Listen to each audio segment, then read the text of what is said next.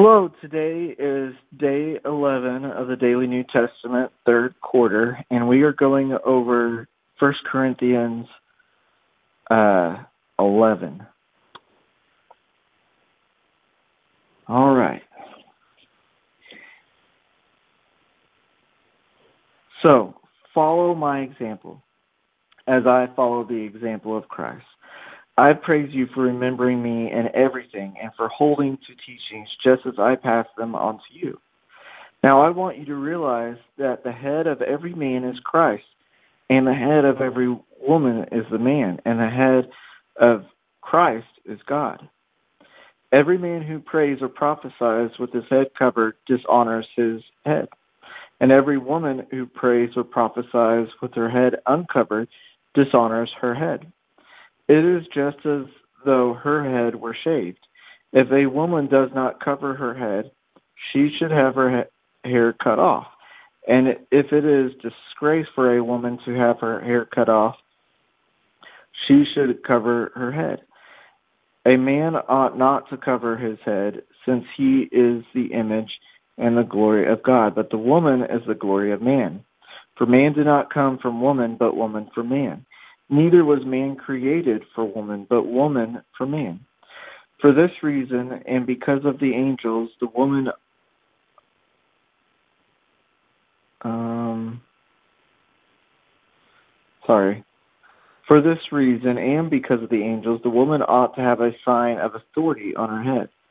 And the Lord, how, however, woman is not independent of man, nor man independent of woman. For a woman came from the man, so also man is born of woman. But everything comes from God. Judge for yourselves, it is, is it proper for a woman to pray to God with her head uncovered? Does not the very nature of things teach you that if a man has long hair, it is a disgrace to him? But that if a man has long, but if a woman has long hair, it is her glory. For long hair is given to her as a covering. If anyone wants to be contentious about this, we have no other practice, nor do the churches of God. In the following directives, I have no praise for you, for your meetings do more harm than good.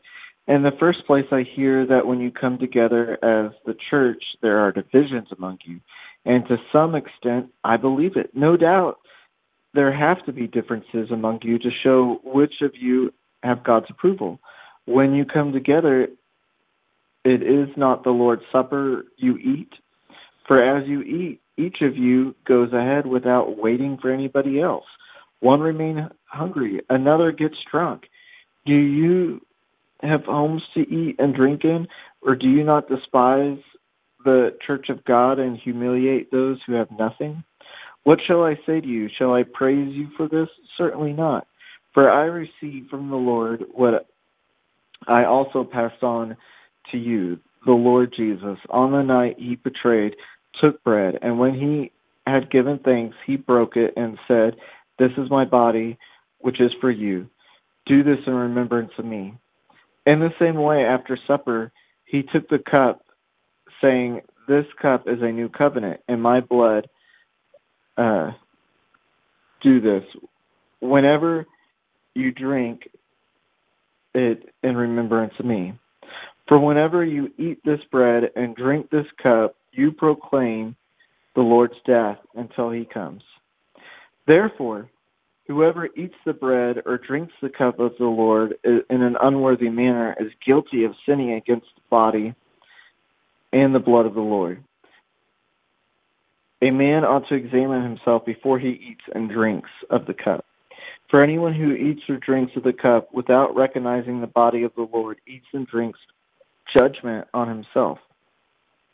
That is why many among you are weak and sick, and a number of you have fallen asleep. But if we judge ourselves, we would not come under judgment. When we are judged by the Lord, we are being disciplined so that we will not be condemned with the world. So then, my brothers, when you come together to eat, wait for each other. If anyone is hungry, he should eat at home, so that when you meet together, it is not a result of judgment. And when I come, I will give you further instructions. Um, Father, I'm not going to pretend that I understood all of it. Um, but I pray and ask, Holy Spirit, that you give each of us wisdom to speak to us what it is you are wanting us to get out of this this scripture. Um, I know for some, uh, I mean, the beginning part of being a guy could be guilty of, um, you know, taking pride and lording it over uh, women, and then it could go the other way as well, where uh, um, dishonoring or offense could be taken from you know man versus woman standpoint. And clearly there are reasons for all of that where because we're human and you know us humans we mess things up. But when you are in the middle of a situation it is all restored and good and is perfect. So i ask that as we read these scriptures or as we are relating to our spouses, whether you know uh, it being me, the husband, or uh, whoever is listening, if it's you know if they're the wife, and um, that we each understand what it is you're trying to say to us in our roles here, and to honor and respect it and to receive your teaching with grace and peace, and that we be able to fulfill that in the correct manner or party to the other. And I, I know there's probably deeper levels here, because um, I know, at least our culture today here in America, we don't really do the whole head covering thing and there's lots of guys with long hair and lots of girls with short hair and there's people that are bald on both sides and there's people who cover their heads or don't cover their heads. And uh of all of that i would say there's people who follow you and love you um in all of those situations. So i'm sure there's a deeper spiritual level there um, that has to that has to deal with how we approach you and how how we approach you privately and also how we approach you in society and um, you know kind of going back to proverbs 3 where it talks about uh, in all your ways acknowledge the lord and he will make your path straight is i believe that would take care of this area. If whenever we are coming before you privately or coming before you um, in a public setting, if we are acknowledging you, if we are seeking your face and your ways, um, we won't we won't be disgracing our ourselves or we won't be disgracing our spouse or disgracing Jesus um, or the church or you you know, we will be honoring you because we did what your word said and, coming before you. And then uh, how it talks here about the Lord's Supper. Um, uh, it's hard. Uh, a lot of this was written where a lot of people were coming together in smaller home churches, which is great, and um, I would love for a lot of us to kind of do that now, whether in small groups or uh, having home churches ourselves. But it talks about how we would, uh, as a church, come come together in an unworthy manner. So I ask Father that you help show us where we're coming before you, you know, um, in an unworthy manner as a church. And help us to uh, seek you, Holy Spirit, to to purge out our inmost being, to show where we're we're not honoring you, we're not waiting for our fellow believers, where we're putting our needs above others, we're not respecting your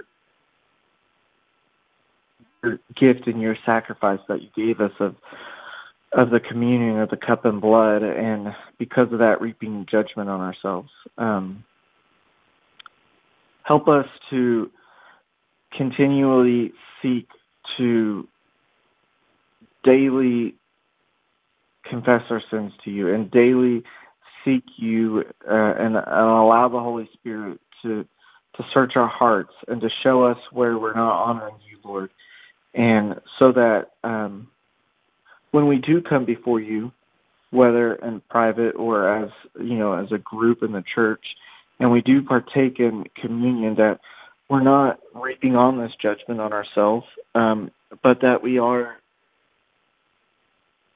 taking it in a manner that you directed, which uh, you know is bringing life to us, not not death and judgment. And let us remember instead of us trying to go out and fix the world and to correct others and so judge others that you rather us judge ourselves and uh, you always start with the church with with cleaning it up so as we judge ourselves as we clean ourselves up and make ourselves that beautiful and uh, ready bride um, for you for you coming back. Um, your righteousness will be seen through us. Your love will be seen through us. Uh, our unity, our love for one another, they, the world will know that we are your your children, and in turn, the ones that are going to accept you will see that. They'll see who you truly are, and they'll have a chance, you know, to, to turn towards you. So help us to remember that there's much more to every action we do. Um, I mean, putting on a ball cap or not, it, or drinking something or eating something, there, there's deep, deeper meanings to everything, and it, a lot has to do with our heart. And the the you know the chapters before have dealt with our heart and help us to um and in this as well help us to deal with our hearts so that our outside actions will reflect what our heart is which hopefully as we are bringing it to you it's being cleansed and renewed in you Jesus so that our heart reflects you instead of our our selfish uh, qualities. Um, that was a lot of rambling, but uh, hopefully, Father, you'll speak to everybody through this in different ways, and I thank you for that. Um, and I thank you for your precious blood, Jesus, and your bread that you broke for us and um, that you you made us for each other. You gave us uh, um, relationships and the ability to be in them, and the opportunity to show your love through them. And uh, uh, I thank you for that, and I ask that you help us to to honor you with that. And I ask all this in Jesus' name. Amen. Have a great day.